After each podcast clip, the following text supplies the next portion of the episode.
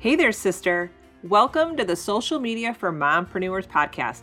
I'm your host, Allison Scholes, and I am on a mission to help mompreneurs like you ditch the Instagram overwhelm and take control of your time on the app and build an extraordinary brand and business, but still be fully present with your family and just be crazy happy with your life. This show is filled with Instagram strategies, marketing hacks, branding and business tips with a side of coffee and Jesus. If you're ready for some juicy content, you know what to do. Hand your kiddos those tablets, open those juice boxes, grab your coffee, whiskey, or wine, and let's dive in. Hey, friends, welcome back to a bonus episode on the Social Media for Mompreneurs podcast. And today, I think I'm going to shock you, or you're going to feel that I'm going against other entrepreneurs on what they say about Instagram because I am going to drop three Instagram myths that I think is floating out there. I think it is what is holding you entrepreneurs from taking massive action on the platform. So here goes. The first myth that I see floating around is Instagram is all about video and it is the only way to go. It's the only way to grow in 2022 and beyond. Instagram is not a video platform. That's right. While video performs very well and is prioritized by Instagram, it is a visual platform. So, will static posts still help your account? Yes, they will. Just think to yourself when you scroll Instagram, what makes you stop the scroll? Besides the videos and the reels that you're seeing, what else about the post makes you stop? What is it about the image? Is it a carousel? Is it a quote? Is it a meme? Is it a picture of the actual person behind the brand, right? I want you to be thinking about what is making you stop the scroll. Use that information when you go to create your post. So, yes, Instagram is going to prioritize video. That does not make Instagram a video platform. It is still a very visual platform. All right, here is myth number two you must do reels to grow.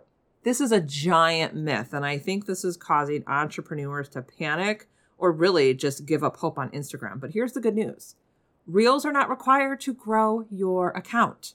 Do they help your visibility big time? Yes. But let's think about this for a moment. Reels will attract a lot of people, especially if you're doing the entertainment reels or the trending reels. But usually it will not attract your ideal people. So you might get a big influx of followers in the beginning, but eventually they will drop off in the long run. So, in short, Reels are not the only answer to growth. Being consistent with valuable content should really be your focus. Now, can you mix in Reels within your content strategy? Absolutely. That is really going to help you get the visibility. But in the long run, you want to be creating valuable content for your ideal person. That is what's going to help you grow in the long run. All right, finally, Here's the last myth, and this myth really makes me laugh now. You must have a great hashtag strategy to get seen on Instagram. Now, this is probably my favorite myth. Now, here's the honest truth Do hashtags help you get discovered by new people? Yes.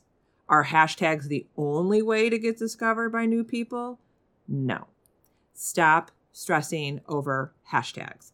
Hashtags will always remain a test and be ever changing. Here's the thing I'd rather see you spend more time on creating your content, more time utilizing and interacting in your Instagram stories, and more time growing your email list. Like, let's be honest, that's what we really want at the end of the day. We want to make connections on Instagram and build relationships and build trust with our audience and then eventually they come off of Instagram and they go to our website. They grab a freebie, or maybe they're going to go listen to our podcast or our YouTube channel. That is the ultimate goal is to get them off of Instagram and working with you. And how do you do that? It's through your email list. So stop stressing over hashtags and start putting more of your effort into creating really valuable content that your audience actually wants.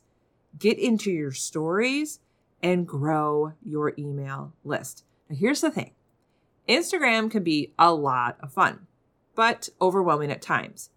Now, you can continue to pursue Instagram alone and pick up a few tips and strategies here and there, like you get through this podcast, or you could be a part of a community where you learn how to leverage Instagram that's right for your business alongside amazing women entrepreneurs who support you. I invite you to click the link in the show notes for my Insta Accelerator Academy. Why? Because this week I dropped a huge Black Friday special only for those who are on the list.